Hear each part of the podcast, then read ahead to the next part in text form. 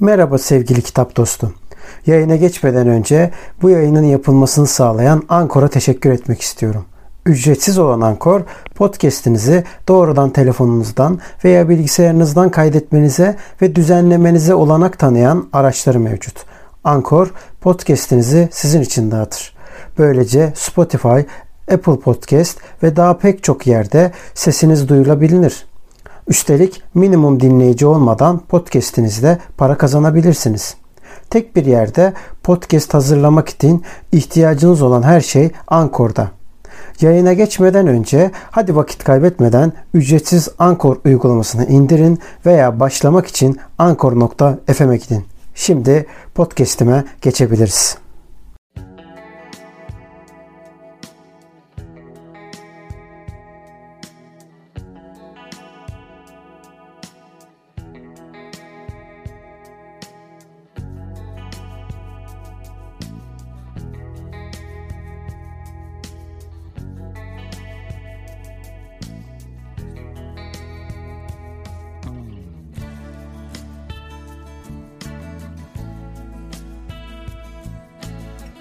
Merhaba, hoş geldiniz yayınımıza sevgili arkadaşlar, dostlar.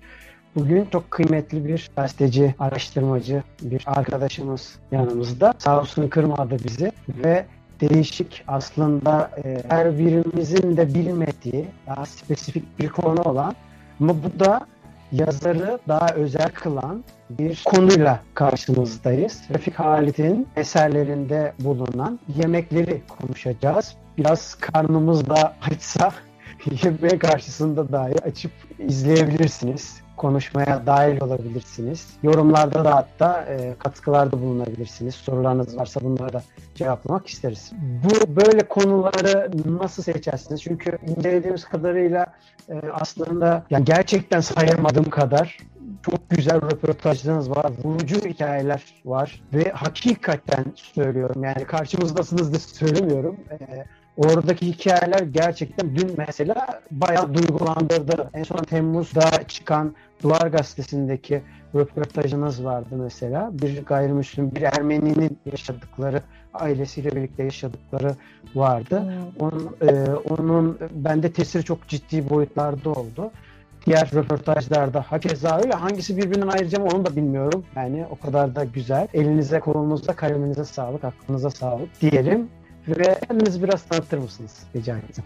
Çok teşekkür ederim böyle bir yayına davet edildiğim için çok mutluyum. Ben Refik Halit üzerine akşama kadar konuşabilirim. Benim çok sevgili yazarım. Tanıtayım kendimi biraz. Aslında ben gazeteci kimliğini kullanmıyorum. Gazeteci değilim aslında. Böyle söylemek yanlış olur. Diğerlerine diğerlerine saygısızlık olur. Mesleği gerçekten gazetecilik olanlara saygısızlık olur. Ben iletişim doktoruyum. İletişim bilimlerinde master doktora yaptım. İkisinde de konum hem master tezimde hem doktora tezimde azınlıklardı. Gazete yazılarının kökeninde aslında bu var. Rum Ermeni Yahudi azınlığı İstanbul'da Rum Ermeni Yahudileri gündelik hayatına odaklanan çalışmalar yaptım, yapmayı sürdürüyorum, makaleler yayınlamayı sürdürüyorum. E, yazılar şöyle çıktı gazete duvardaki yazılar. Yani bu konular çok akademinin içine hapsedilmiş durumda ve tarih temelli e, tartışılıyor genellikle. Ama bu işin bir gündelik hayat boyutu var. Bu insanların her birinin ayrı bir öyküsü var ve bunu kamuoyunun tanıması, duyması, diyalog başlatması gerekir ve geniş kitlelere seslenebildiği için böyle portreler halinde e, yazılar yazıyorum. Genelde de Ermeniler olur benim yazılarımda. Daha yakın temasta olduğum için. Diğer azınlık gruplarına da yer, yer vermeye elimden geldiğince çalışıyorum tanıtmaya. Sırf yani azınlık demek de aslında yanlış bir kelime. Olumsuz anlamlar barındırıyor ama literatürdeki tanımı bu olduğu için bunu kullanıyorum. İletişim doktoruyum. Refik Halit çok severim, iyi bir okuruyum ve boş zamanlarımda fırsat buldukça da e, yazılar paylaşmayı, yazmayı seviyorum diyelim. Böyle tanıtım kendimi kısaca. Memnun olduk. Hepiniz de eminim. Kesinlikle okumalısınız yazılarınızı. Yani gerçekten söylüyorum. Ee, şimdi öncelikle Refik Halit'ten bahsetmek bence daha doğru olur diye düşünüyorum. Ee, ama böyle klasik özgeçmiş değil de e, çünkü muhalif kişiliğiyle tanınan, e, hmm.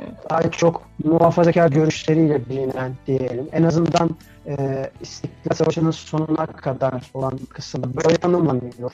E, en azından kaynaklarda böyle tanımlanıyor. buna kadar doğrudur birinci sorum.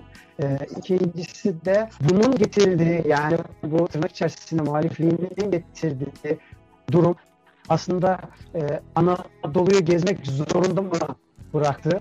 Ve bu da e, yemek kitaplarına da yansıtıldı mı? Refik Hal çok orijinal bir adam. Yani döneminde bu kadar orijinal bir adam var mı bilmiyorum. Çok sürprizli bir yazar, orijinal bir insan, muhalif bir insan. Üç özelliği bir arada bulundurduğu için çok çekici bir yazar. Aslında şu an Refik Halid'in yeniden keşfedildiği dönemi yaşıyoruz uzun süre bu söylediğimiz gibi yani 150'likler arasındaydı. Refik Halid'in iki sürgün dönemi var. O sürgün döneminden dolayı işte muhalif olmasından dolayı, yasaklı olmasından dolayı göz ardı edildi. Yani Refik Halit'le ilgili şu an ilk tez 1973 yılında yazılmış bir tek tez var. 73'te. 73'ten e, sanırım 95 yılına kadar yapılmış bir tez yok. Akademide Refik Halid'in adı yok. Edebiyatta adı yok. 95'ten sonra yeni yeni bir kıpırdanmalar olmuş ama esas ününü şu an bence yani hak ettiği iade itibarı alma yılları 2000'ler başından itibaren e, mesela 2010'dan günümüze bir yaklaşık böyle bir 11 yıllık 12 yıl diyelim hadi bir süreçte 3 doktora tezi yazılmış. Bu çok iyi bir yazar için e, şeyle kıyaslayayım mesela e, Tanpınar demeyeceğim o çok popüler e, Abdülhak Hisar'la kıyaslayalım ya da Ahmet Haşim'le kıyaslayalım falan çok çok iyi bir sayı. 3 doktora tezi ve 10 e, kadar da yüksek lisans tezi var. Yani yeniden keşfedildiği bir dönemi yaşıyoruz. Bunda bence Tuncay Birkan'ın emeği e, asla göz ardı edilemez. İnkılap yayınlarıyla memleket yazılarını hazırladı Tuncay Birkan. Neydi onlar? O sürgün yıllarında özellikle Halep'teyken yazdığı, süreli yayınlara yazdığı yazılarını topladı. Muazzam bin küsürün üstünde yazısı var bu adamın Halep'te sürgündeyken yazdığı yazılar var. Tuncay Birkan bunları topladı. Memleket yazıları üst başlığıyla İnkılap yayınlarından da yayınlandı bunlar. Böylece Refik Halid'in yeniden keşfedildiği bir dönemi yaşıyoruz. Dediğiniz gibi bu adam aslında yani bu adam dediğimde çok sevgili yazarım olduğu için böyle samimi anlatıyorum. Yakınlıktan dolayı. E, Beylerbeyli, geç Osmanlı dönemi aydını. Yani erken Cumhuriyet, geç Osmanlı dönemi aydını ama bence Refik Ali tam bir Osmanlı'dır, bir Osmanlı adamıdır. Osmanlı zevkine sahiptir, Osmanlı damak tadına, Osmanlı giyim kuşam anlayışına sahiptir. Bu bu Böyle e, bir insan saray kökenli, babası Serveznedar, Beylerbeyli ki Beylerbeyine de, de bilirsiniz ne derler. Beylerbeyi'nin teşrifatı meşhurdur. Kuzguncuk'un haşeratı, Çengelköy'ün zerzevatı, Beylerbeyi'nin teşrifatı meşhurdur denir. Çünkü herkes vapura binerken yol verirmiş, sıra verirmiş birbirine. O kadar kibar devlet ricalinin oturduğu bir semt. Münevver Ayaşlı da Beylerbeyi'ndendir. Böyle bir insanın sürgüne gittiğini düşün. Anadolu'yu tanıdığını düşün. O dönem hiç kimse İstanbul'dan dışarı çıkmamış. Çok uzun yıllardır bu devam eden bir gelenek ki Refik Halid'in döneminde Anadolu'yu tanıyor, memleket yazılarını yazıyor, sonra sürgün Halep'e, Şam'a, Beyrut'a gidiyor ve orada da gurbet hikayelerini yazıyor. Tabii ki gözlemleri çok çok ilginç. Yani İstanbullu bir aydının Anadolu'yla karşılaşması, ama tutarsız bir yanı yok Refik Halit Karay'ın. O yüzden samimi ve sahici. Ya mesela üç nesil, üç hayatta yemeğe getiriyorum konuyu. Keşkeyi överken işte mutfak sevkinin son günlerinde çirozu över. İşte Karaköy poğaçasını göklere çıkartır. Bir Anadolu tadını da över. İstanbul tatlarını da över ama tutarsız değildir. Hep aynı noktadan seslenir. Yani bunun çok temel bir gıda maddesi olması, çok yerleşik olması onu çeker. Yani yerleşiklik hikayesinin olması, yerleşik olması, uzun sürede mutfağımızda olması onun için en önemli neden. Yani etken onun bir şeyi sevmesinde. O nedenle öyle tutarsız, samimi olmayan bir yanı hiç yok yemekleri överken. Anadolu mutfağını da aynı biçimde över. İstanbul mutfağını da över. Tabii biraz da İstanbul mutfağına damak tadından dolayı, çocukluğundaki damak tadından dolayı torpilli diyelim. Daha torpillidir, daha çok yer verir yemek e, yazılarında. Ama şey değildir yani sahici olmayan hiçbir yanı yoktur Refik Halid'in. Hem politik yazılarında ben oraya girmiyorum konu dışı olduğu için hem yemek yazılarında yoktur ve o yemek yazısını okurken siz sadece şey demezsiniz yani bu vücudun gıda alması gerekiyor yaşamını sürdürmek için organizmanın ihtiyacı. Hayır o metinden siz bütün Anadolu tarihini okuyabilirsiniz İstanbul'un geçirdiği son 50 yılı o metini Çiroz'u anlatırken okuyabilirsiniz, anlayabilirsiniz. Yani kültürel, tarihsel dönüşümü son olarak verir yemeği anlatırken. Gıda alınmaz onun yemeklerinde, yemek yenir seremonisiyle. E çok zevkli bir adam aynı zamanda. Şeydir yani kaşık koleksiyoneri bir adamdan bahsediyoruz. Niye peki bu kadar çok yemeğe düşkün zaten tamam doğru. Yemekle kültür arasında bir bağ mı kuruyor? Yani aslında şöyle Volkan Bey aslında o dönemin e, diğer yazarlarında da bu var. Mesela ben e, Münevver Ayaş'da da aynı şeyi görürüm. Aynı tadı alırım. Biraz küs olmalarına rağmen Kadınlar Tekkesi romanından dolayı Samiye Ayver'de de aynı şeyi bulursunuz. Mesela açın İbrahim Efendi Konağı romanını okuyun Samiye Ayverdi'nin. E, çok e, ortak gündelik hayatın anlatılmasında, mutfak sofra seremonisinin anlatılmasında Refik Halit'te çok benzer noktalar bulursunuz. Yani demek ki diyorum bir e, şey geç Osmanlı aydını böyle biçimlenmiş. Yemeğe önem veriyor, giymeye önem veriyor. Mesela sofrasında öyle pejmürde bir yerde oturamazsınız. O sofraya çok şık o konuk olmak zorundasınız. Hatta bunu Tunca Artun Ünsal e, mutfak sevginin son günlerine çok güzel bir ön söz yazmıştı ve şöyle bitiriyor. Gelin diyor Refik Halid'in sofrasına konuk olalım diyor. Ama diyor siz de onun gibi özenli giyinin. O çünkü sofrayı kurar duşunu da alır, tertemiz ipek kravatına takar, öyle oturur diyor. Yani bu bir devrin, bu bir insan, e, bir devrin insanının yaşam tarzı diyelim, hayata bakışı diyelim. Seremoni gibi yapıyorlar yani aslında o bir Tabii yani biz şimdi şaşırıyoruz hamburger çağındayız, McDonald'slar çağındayız. Bize çok tuhaf geliyor yani bir yemeğe 7-8 saatin ayrılması olacak iş mi Allah aşkına şimdi? Bence kendi de görse ya iyi ki görmemiş diyorum bu devirleri. iyi ki görmemiş. E, çok kızardı. Çünkü çok katı, çok şey bir adamdır yani. Belli şeyleri var. Katı noktaları var. Kübik bir koltukta oturmaz. Bir, kübik bir tablo asmaz. Refik Halit salonunda kübik bir tablo. Bir Picasso düşünemiyorum ben. Yenilikçi olmasına rağmen klasik olacak her şey. Klasik bir adamdır. Ermeni yemekleri üzerine bir konuşma, bir sohbet yaptığınız zaman bu röportaj sırasında bahsetmişlerdi. Demişler ki iki kap yemek bizde konulmaz. Şimdi kim de hatırlamadım tam e, ama iki kap yemek bizim Ermenilerde konulmaz. Bu Levon şey Bağış demiştir bunu. Evet. Evet, bunu evet. Levon Bağış demiştir. Onunla yaptığı söyleşisi de böyle e çünkü Osmanlı işte. Yani Osman, Osmanlı bakışıdır bu. Osmanlı insanın tahayyülünü görüyorsunuz siz burada. Levon'un bu söylediği sözde de bu var aslında geçmişte. Çünkü burası bir imparatorluk başkentiydi ve tarımsal olanakları çok fazlaydı. Bu İstanbul'un tarımsal olanağı çok fazla. İşte Yedi Kule'de marul bostanları var. Langa'nın hıyarı, Çengelköy'ün hıyarı, Arnavutköy'ün çileği.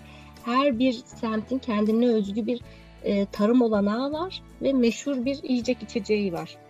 Ve bu insanlar bunun içinde büyüyor. İşte yakacağı pikniğe gidilip kağıt kebabı yeniyor illa gibi şeyler. Biz artık bunları hayal bile edemediğimiz için biz anlamlandıramıyoruz. Mesela Refik Halis şeyi tapar, çok sever. Rıza Tevfik Bölükbaşı filozof Rıza Tevfik Bölük. O da çok şeydir, gurmedir yani Rıza Tevfik de öyledir. Ee, şey sonra bizim onokullu kimdi şairimiz Abdülhamit Tarhan. Sofra meraklısı bir adam. Makarna çıktığında yaygınlaştığında makarnaya karşı müthiş bir nefret içinde adam. Makarna üstüne yazı falan yazıyor. Bu, bu da yenir mi falan diye. Muziplik olsun diye davetli olduğu evlerde Münevver yaşlı anlatır mesela. Dört başı mamur sofra kuruluyor. Abdülhamit Tarhan gelecek diye. Şair azamımız. O da e, sırf böyle işte muziplik olsun diye makarna yok ben bu sofraya oturmam diyor. Efendim siz makarna sevmiyorsunuz diye yapmadık. Hayır o da olacak. Çünkü önce göz dolduracak yemek yani sofrada. Kırmızı tur, turpun o kırmızılığı, rokanın yeşilliği bir tablo gibi düşünün. Önce gözleri doyacak bir ziyafet için. Mesela Yahya Kemal için de bu anlatılır istemediği mezeleri bile yemediği, kendisine dokunan mezeleri bile sofraya koydururmuş. Çünkü o göz zevki için. O göz hakkı diğerleri mide için. Böyle bolluk bereket, imparatorluk bereketinin insanı oldukları için böyleler. Sürgünle gittiği yerler o zaman e, etkilemiş aslında şeyleri de. Yani yemek kültürünü de aynı zamanda etkilemiş diyebiliriz değil mi? Yani e, Tabii. yani sadece Anadolu açısından da değil. Başka yerlere de gidiyor sonuç itibariyle. Halep'e gidiyor mesela. Halep yılları var uzun. Tabii evet. orada da yeni yeni yemeklerle tanışıyor, yeni geleneklerle tanışıyor. Onu kendine de uyarlıyor da yani Osmanlı mutfağına uyarlıyor, İstanbul mutfağına diyeyim uyarlıyor. Döndüğünde onu devam da ettiriyor kendi sofrasında. İstanbul dönüşünde. Peki içerilerden bahsediyor mu hiç? Yani e, azınlık olarak tanımladık. Ondan ya tanımlıyorlar daha doğrusu. E, onların e, yemek seremonileri ve e, yemek kültürlerinden hiç bahsetmiş mi? Yani ayrıca bahsetmiş mi daha doğrusu? Yok öyle. Şimdi bizim için şey olduğu için çok az kaldıkları yangında ilk kurtarılacak muamelesi gördüğü için e, biz çok fazla gündeme getirip Aa, çok ilginç bir şeymiş gibi anlatıyoruz ama onlar içine doğdukları ve onlar için hiçbir numarası yok. Bu enteresan bir şeydir. Özel bir başlık açma gereği duymamış. Tabii ki Ermeni balıkçıdan aldık. Bunu en iyi Ermeniler yapar. Bunun bak pastanın ustası Rum'dur filan der ama o esas şeyi çok över. Yani Türk medeniyet, medeniyetini, Türk zevkine çok över. Ee, mesela midye için şey der. E, bu Bizanslı bir yemektir der midye. Çünkü aynı da muzip de bir üslubu var Bizans oyunu gibi der bu uskumru dolmasını yapmak, biz içine doldurmak, dikmek sonunda yani. Bu bir maharet ister. Bu Bizanslı. İşte bunu en iyi Ermeni yapar, bunu Rum yapar diyor ama bu kadar çok parlatmıyor. Biz ben buna da biraz karşıyım aslında. Yani bu son yıllarda bu azınlıklar yeme içme kültürü üstünden çok fazla gündeme geliyor. Bu bence çok tehlikeli bir şey. Çünkü o, o muazzam birikime e, göz ardı etmemizi perdeliyor yeme içme kültürü. Önüne geçiyor. Şimdi Ermeni dedik mesela, Levon Bağış'tan söz ettik. Ermeni mutfağı evet çok zengin ama bu adamlar kuyumculukta da çok iyiydi, marangozda da iyiydi, marangozlukta, e, taş işçiliğinde de iyiydi, halı dokurlarda hereke halıları, kum kapı halıları. Aklınıza gelebilecek her zanaatte Ermeniler çok iyi ustaydı, mimardılar. Bunu nasıl gö- göz önüne almayalım. Ama biz şimdi Ermeni işte o madam Anait komşumuz vişne likörü yapar, topik yapar. Buna indirgiyoruz ve ben buna çok kızıyorum, çok üzülüyorum. Biraz daha nostaljiye bağlı işler yani. Çok nostalji, evet evet. Çok yani. nostaljik bir ögeymiş gibi davranıyoruz. Refikalite mi sözü yemeğin e, milleti yoktur, coğrafyası vardır diye siz zaten kullanmışsınız bu röportajınızda. E, bu, bu aslında ilk kimden çıktı bu söz bilmiyorum. Ben Levon Bağış'ta Leon başta sohbetimde ilk e, duymuştum ama ilk böyle köken olarak kime ait, ilk kim söylemiş bilmiyorum. Yemeğin milliyeti yoktur, coğrafyası vardır. Güzel bir söz. Her türlü tartışmayı bir anda kapatan bir söz. Evet. Evet, kesinlikle. Bir de şunu söylemek istiyorum. Mesela Victor Hugo da çok iyi bir gurmeydi. Victor Hugo mesela gidip e, zengin bir adam, konağı var, işte aş, aşçıları var. Orada mutfağa gidip tencere sesi dinleyen bir adam. Orada ilham alan bir adam. Tencerenin tıkırtısı ona bir mutluluk veriyor. Böyle yazmak için bir ilham veriyor. Bizde Tevfik Fikret çok iyidir. Ahmet Haşim çok iyi. Patlıcan dolması uğruna öldüğü söylenir mesela Ahmet Haşim'in. Onun uğruna gitti filan denir. Ressam Şevket daha çok iyidir. E, gurmedir. Münevver Ayaşlı iyi, iyidir. Gurmedir. Samiye Ayver de öyledir. Yani bence iyi yazarlar hem iyi aşçı hem de gurme. Bana kalırsa. Olabilir. Sizce nasıl? Siz nasıl değerlendiriyorsunuz? Sizin yemekle aranız nasıl? Benim e, kameranın altı göbek var yani öyle diyeyim. baya baya yerim içerim. Şimdi Çorlu'da yaşadığım için pek e, maalesef buranın kültürü çok zengin olmasına rağmen enteresan bir şekilde galiba e, sınıfsal bir şey, sanayileşmenin getirdiği bir şeyle hmm. o kalmamış. Yani yoğun göçle birlikte ben zaten buraya çalışmaya geliyorum deyip çok fazla spekülasyon olmaya başlamış. Bunun sonucunda da tabii bazı sıkıntılar olmuş. Yani o kültürü taşıyamamışlar. Göğe mesela bir peynir kültürümüz var ama ortada peynir yok falan. Bir enteresan bir halde falan. Ben de şimdi Adanalıyım. O yüzden de çok böyle seçici oluyoruz maalesef. Doğuştan. Evet, ben de bir Adanalı olarak ben de Adanalıyım biliyor musunuz evet. bilmiyorum.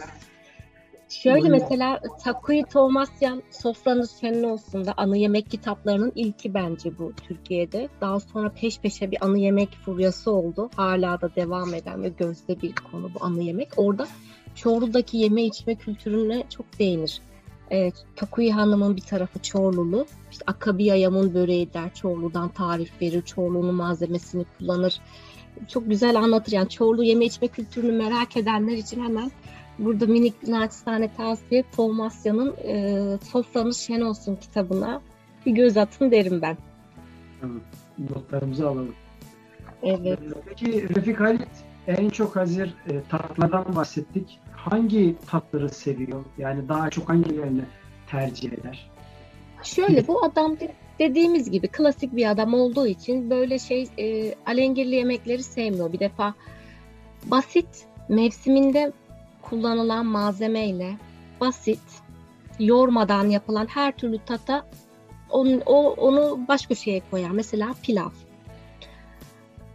50 çeşit pilav sayar. İşte kavurmalı pilav, bezelyeli pilav, domatesli pilav. Bunların hiçbiri der. Çünkü bu kadar bu kadar malzemeyi neyin üstüne koyarsanız koyun o zaten çok lezzetli bir şey haline dönüşür. İyi bir pilav sade, pirinç. Çok çok en fazla arpa şehriye konur. Böyle tutturabilirseniz der. Yani yalın tatları çok sever böyle pilav tutturun gelin yanıma o zaman konuşalım der ve över bazı konak isimleri verir. Şunların pilavı çok iyiydi pilavıyla meşhurdu bunlar der ve o konakların hepsi sade pilavı sade pilav yapıyor baktığımızda. Hani nasıl bir pilav yapıyormuş diye ben de böyle bir araştırdım. Neymiş bunun sırrı ben diyorum. O çok basit temel malzemeyle esas bu malzemenin hakkını vermenizi ister. İkincisi tatlılardan batı kökenli tatlara bu kadar ehemmiyet vermiyor şey der hatta e, neden der böyle davet sofralarında artık şey pasta koyuyoruz. Pasta ikram ediyoruz. Bu lavanta dükkanı mı burası? Damağımıza lavanta rahiyası bırakıyor. Buna kızıyor. Revani neden yok diyor. Neden biz utanıyor muyuz revanimizden? Niye bir ekmek kadayıfı yok? Yani Osmanlı tadına iltifat eden bir adam. Öyle işte şey değil. Ekler, makaron, Fransız pastaları bunlara çok yüz çeviren, bunları sevmeyen, hoşlanmayan bir insan. Aynısını şeyde görmüştüm ben e, Dersadet kitabında Münevver Ayaşlı'da. O da şeye gidiyor Süleymaniye'ye bir misafirliğe gidiyor eski Osmanlı ailelerinden birine. Oh be diyor karnımın doyduğunu hissettim diyor. Yediği de ne? Çay saati yapıyorlar. Kızarmış ekmek, vişne reçeli, kızarmış ekmek, ve çay çıkartıyor evin sahibi. İyi ki diyor pasta bisküvi falan vermedi diyor. Gözüm gönlüm açıldı. Ne kadar özlemişim diyor meğer bir Osmanlı gibi e, öğle yemeği, öğle saati, çay saati yapmayı. Aynı benzer cümleleri Refik Halit'te de görürsünüz. Çok güzel biz ekmek kadayıfımızdan niye utanıyoruz? Niye revani çıkarmıyoruz? Mini mini böyle çiçek sularıyla yaptığımız saray lokması ikram etmiyoruz da işte ekler ikram ediyoruz diye. Buna çok karşı çıkıyor. Gül reçeli çok seviyor. Öyle bir gül reçeli anlatmış ki hemen böyle bir reçel bulup yemek istersiniz diye ben size okumuyorum. Onun diyor lav rengine bakarak diyor sanki böyle Cihangir'den bir grup vaktini seyrediyormuşum gibi hissediyorum diyor. Yani tamamen şey yeme içme üstünden bir kültür yaratmış. Yani yemek çok canlı onun yazılarında. İnsan gibi canlı. Sadece yemek değil, kaşıklar, Dediğim gibi kaşık koleksiyonları ve hakikaten bu çok ilginç bir konu. Yani eski, biz şimdi kaşık bir kaç çeşit kaşığımız olabilir? O dönemlerde hoşaf için bile ayrı kaşık var. İşte bahadan yapılacak. Sapı bahadan olacak. Yok bunun sapı sütlü tatlının sapı mühre denen deniz kabuğundan olacak. E, gül dalından olacak, sedeften olacak, mercandan olacak. Yüzlerce çeşit kaşık var. Her bir tatlı için ayrı kaşık kullanılıyor. İşte Refik Halit de onları biriktirmiş. Hala da duruyor. Torunu Aslan Hanım'da sanırım ona aktarıldı.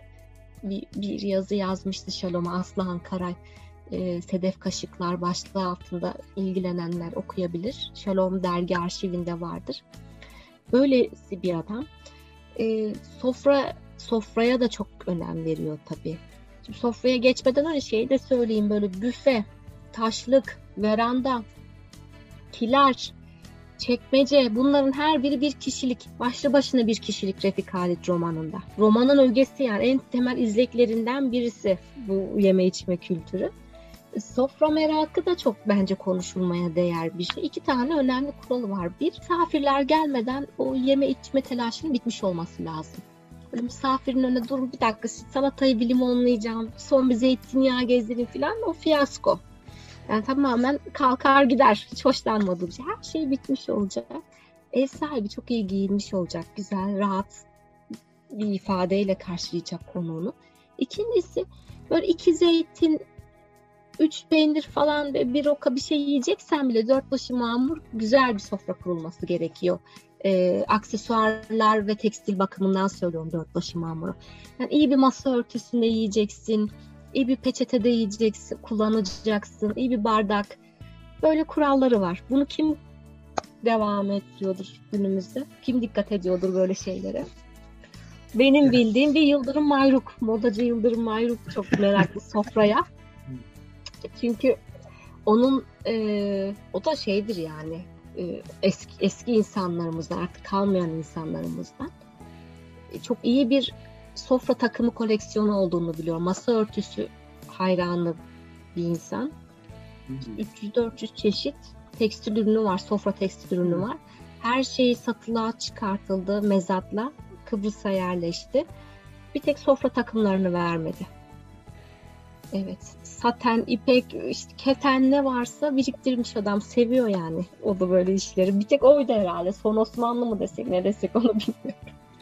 Sosyalleşme alanı olarak görüyor o zaman şeyleri.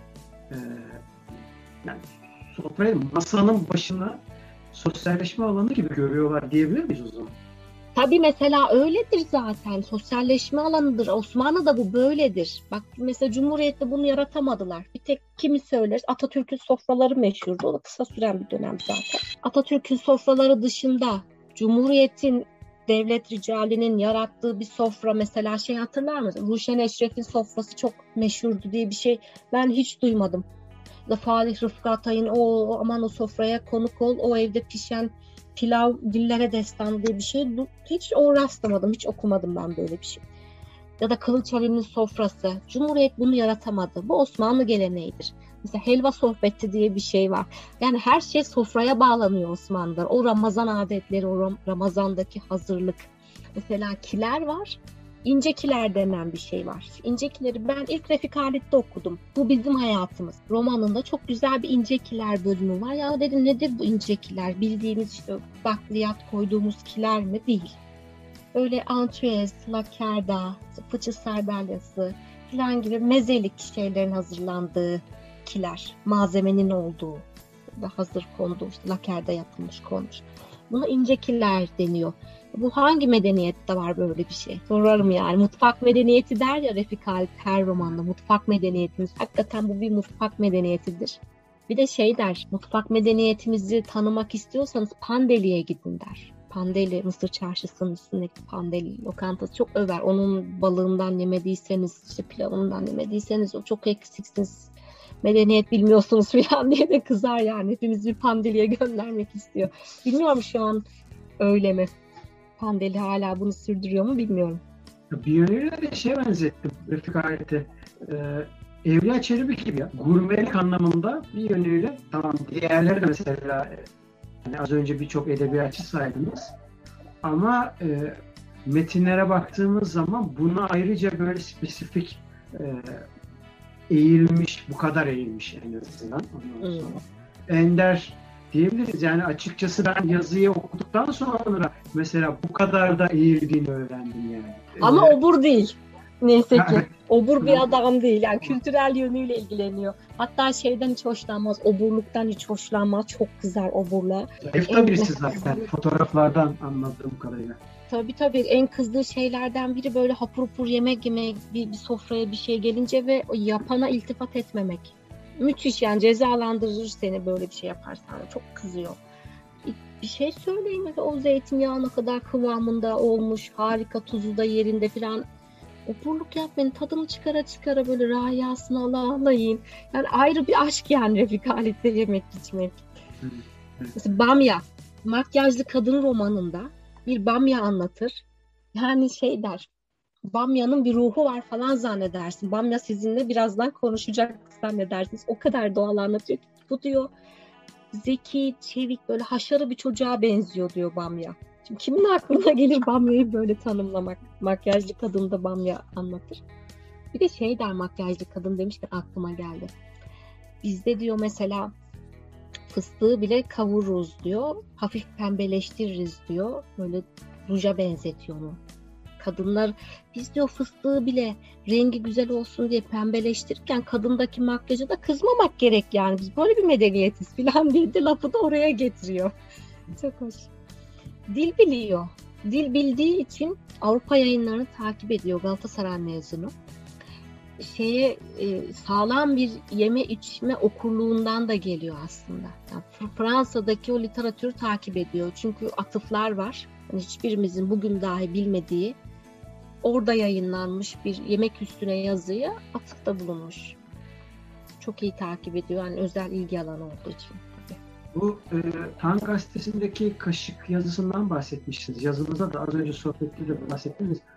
O yazıyı ben bulamadım. Hani muhtemelen ben bulamadım. E, oradan biraz bahseder misiniz? Nelerden bahsetti? Bu kaşıkla ilgili. Mesela kaşığın tarihini az buçuk biliyoruz ama dünya tarihini biliyoruz. Yani mesela Anadolu'daki tarihi, daha doğrusu Osmanlı'daki tarihi, Anadolu'yu da aşan, Osmanlı'daki tarihi hakkında e, nelerden bahsetmiş mesela? Daha doğrusu kaşıktan ne var? Bayda tarihten bahsetmedi ama. Yok öyle tarihsel bir özet değil o yazı. Şeyde var Tuncay Birkan'ın derlediği kitapta var. O yazıların hepsini topladığı için o memleket yazıları başlığı altında kitapta bulursunuz. Ben de buraya link bir şey eklerim yani nerede bulunacağınıza dair bir not ekleyeceğim e, izleyiciler için de. Orada şey der yani minik bölüm var ben size okuyayım bir not almıştım isterseniz. Şöyle diyor Türk Türk medeniyetinde kaşık zevki başlıklı bir yazı tan, tana yazdı. Şöyle diyor başka milletlerden hiçbirinin bizim kadar kaşık güzelliğine meraklı olduğunu sanmıyorum. Benim bile bir vitrinim bağ, kemik, abanos, hindistan cevizi, mühre, şimşir, gül kökü kaşıklarla doludur. Çoğu sedefli, mercanlı, gümüş telli, oymalı, son derece iyi işlenmiş sanat eserleridir diyor. Burada bahsettiği şey şu. Hangi kaşıkla ne yenirdi? Bizdeki öyle o metal o kaşıklarla biz her şeyi yiyoruz yani. Tatlı kaşığı var bizde. Başka bir şey yok tatlı kaşığı. Hayır o şey diyor işte hoşaf, hoşafla bunu yerdik. Elmasiyeyle bu kullanılırdı.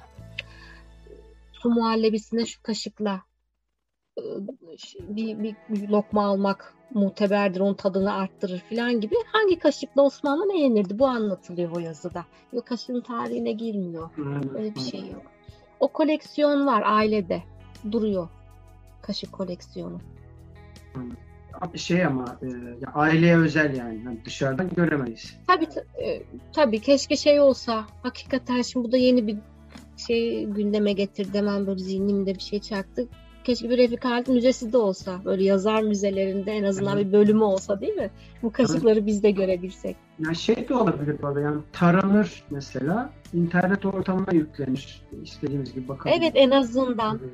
Yani bir kent müzesi olursa eğer büyük bir İstanbul Kent Müzesi bu da bir İstanbul hayat sahnesinden bir kesit olduğu için bence bu bunlar olmalı ya, ya dijitalde olmalı ya müzede olmalı. Hakikaten evet. çok da iyi olur. Ee, şimdi açık söylemek gerekirse bunları söylediğimiz zaman birazcık sanki sınıf olarak bir üst mertebe gibi hani bu literatürler bu işte serumon gibi dedik. Ondan Tabii. Sonra Yo, çok haklısınız. Tabii evet. öyle zaten. Söylüyoruz ama mesela şunlardan bahsediyor mu Refik Halit? Eserlerinde bahsediyor mu daha doğrusu? Durumu daha kötü olan ne bileyim e, o zaman da ırgatların mesela örnek veriyorum. Tabii tabii. tabii. Ee, ya da, o yüzden e, sahici bir yazar. Heh, evet. Mesela bunlar hakkında e, yazıları var mı? Tanımlıyor mu bunları? Tabii tabii. Ee, orada böyle bir seçkincilik değil Refik Halit'in yaptığı. Seçkin övme değil. Ayaş'ta bunu görürsünüz. Münevver Ayaş'ta buram buram bu Osmanlı eliti Osmanlı seçkinciliğini görürsünüz yazıda. Samiye Hanım'da da öyle onun yemek bölümlerinde ama Refik Halit'te bu yok. Refik Halit anlatır yani her şeyi tatmış adam. Sürgün mutfağını denemiş. E, kendi İstanbul medeniyetinin mutfağını denemiş. Anadolu'nun mutfağını denemiş ve her, hepsine aynı canlı ilgiyle yaklaşıyor zaten. Şöyle der üç nesil, üç hayatta sanırım bunu söylüyordu. E, bizde diyor tarhanayı yapan övünsün diyor. tarhana, erişte, mantı yapan insanları övüyor. Yani günlük gıdası bu olan.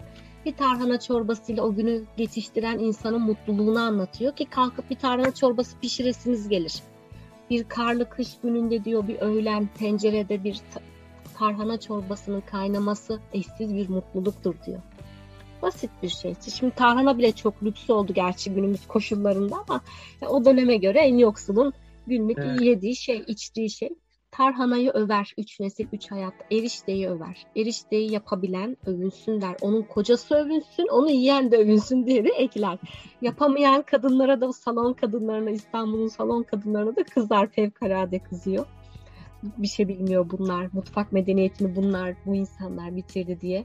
Mantıyı över. İşte iki zeytinle gününü geçiştiren insanı bile o iki zeytini öyle bir anlatırken yeter ki yani ona hürmet etmesini bilin, onun tadını çıkarmasını bilin. Yoksa şey değildir yani sadece işte mayonezli levrek tarifi verip bunu öven bir insan değil. Anadolu mutfağında, yoksul mutfağını da bilir, sever ve över. Evet. Ee, son olarak şunu sormak istiyorum. Ee, bu bence bu sorunun cevabı tüm sohbetimizi toparlayacağını düşünüyorum. Ee, Refik Halit Karay'ın evine davet edilsek bizi e, hangi yemeklerle yani masada hangi yemekle karşılar ya da yemeklerle diyelim daha doğrusu. Hmm. Şimdi bence e, ne yapar? E, hiç batı kökenli bir şeyle karşılaşacağımı düşünmüyorum. Öyle ekler, makaron, çikolata falan gibi bir şey değil de bir revani yeriz herhalde. Mafiş çok sever. Rumeli tatlısı mafiş ikram eder. Revani yeri çaycıdır. Kahve yerine böyle ilginç çayları olabilir, güzel çay demler. Kahveden çok çayı över çünkü güzel bir çay içeriz. Klasik Osmanlı yemeklerinden işte aklımıza ne geliyor? İyi bir dolma ama hepsi böyle aynı uzunlukta yapılmış, aynı renkte olan böyle biri büyük biri küçük değil böyle muntazam bir dolma zevki yaşayabiliriz. Tarhana çorbası içer miyiz? Yok. Misafire yapmaz onu. Belki çat kapı gitsek evde bulabiliriz. Böyle şeyler, klasik yemekler ikram edeceğini düşünüyorum. Tam böyle tam şudur diyemem ama e, alengirli, ilginç, daha önce tatmadığımız bir şeyle karşılaşmayız. Peki çok teşekkür ediyorum. Çok ne sağ olun. demek? Ee, çok güzel sohbetti. Çok memnun oldum. Ben teşekkür ederim. Son olarak söyleyeceğiniz varsa alalım yoksa kapatalım programı. Ee, yok yani Refik Halit okunsun çok isterim ben. Okuyun derim yani. Herkesin ilgisini çek, çeksin, konuşalım, çoğaltalım Refik Halit'i. Bu beni çok mutlu eden bir şey Refik Halit üstüne konuşmak. Çünkü gerçekten çok göz ardı edilmiş bir yazar. Yeni yeni keşfediliyor. Onu da popüler bilgiyle yaklaşıyorlar. O tarihsel kronolojiyi birazcık şey yapıyorlar, göz ardı ediyor insanımız. Ha şimdi Refik Halit, çok moda Refik Halit okuyalım. Hayır, onun o devirle beraber okuyun o dönem dinlenen müzikle beraber okuyun, dinleyin, okuyun, tartışın. Politikasını da dahil edin. Günlük hayatınıza refik halde yer açın isterim. Açsınlar isterim. Yemeği dile getirmiş insan daha ne yapsın yani? evet. Yemeği bu kadar böyle edebiyat haline, zevk haline getirmiş bir insanın artık diğer yazılarını da düşün. Ha bir de şunu eklemek isterim. Refik Halit'le ilgili Şimdi biz yemek konuştuk ama tabii bu adamın politik bir yönü var. Belki başka bir günde onu konuşuruz bu 150'likler olayını vesaire. Şimdi yapılan tezlerde Refik Haldin romancılığı, hikayeciliği üzerine duruluyor. Biraz inceledim bu, bu konuşma için. Ee, ilk tezden itibaren işte hikayelerindeki kronolojik ögeler, mekanlar, klasik edebiyat incelemesi şey dikkatimi çekti. Bir iki tezde gördüm. Suriye meselesine geç Osmanlı dönemi aydınlarının bakışı. Orada Refik Halide de yer verilmiş. Çok da iyi bir tez. Ben link bulursam sizinle paylaşacağım, eklersiniz. E, politik kişiliğini, kimliğini e, hep gündemde tutmamız gerekiyor. Yol açıcı olacaktır bizim için, bu günlerimiz için. Çok teşekkür Öyle. ederim. Ben teşekkür ederim. Ne demek? Sevgili dinleyiciler, şimdi de değerli maharir Refik Halit Karay'ın Esentepe'deki sakin yeşilliklere bürünmüş evindeyiz. İstanbul'u ve bilhassa Boğaziçi'ni yudum yudum içen ve güzelliklerini daima teneffüs eden, bunu yazılarında da aksettiren bu değerli insana soruyorum. Boğaziçi için konuşur musunuz üstadım?